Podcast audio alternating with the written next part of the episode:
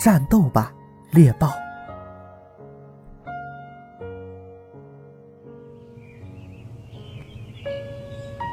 非洲的大草原上，太阳正慢慢的升起，新的一天开始了。一只猎豹走了过来，它已经很饿了，可它并不在意自己，它必须赶快找到吃的带回去，让孩子们饱饱的吃上一顿。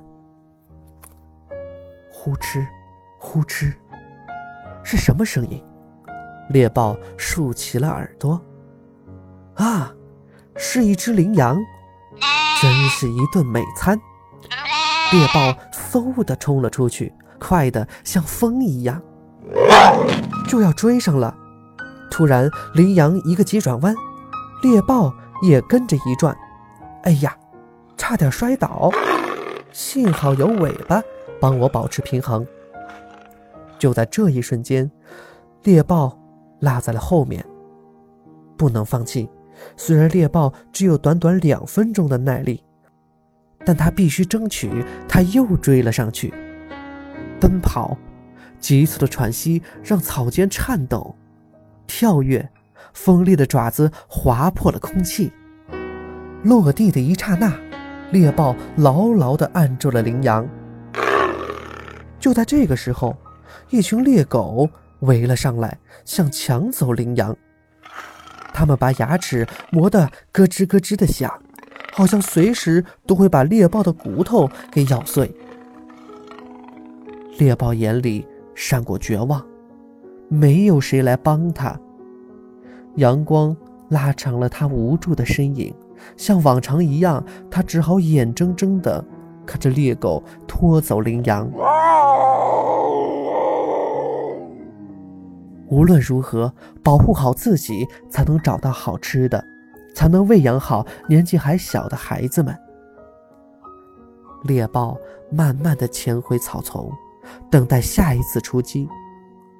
轰隆隆，尘土飞扬，一股热浪涌来。一大群野牛在前方奔过，有一头小野牛落在了最后。小野牛虽然小。但是也比猎豹强壮很多，但不管怎么样，一定得试试。猎豹闪电一样的扑了上去，小野牛后蹄一踹，猎豹就地一滚，躲了过去。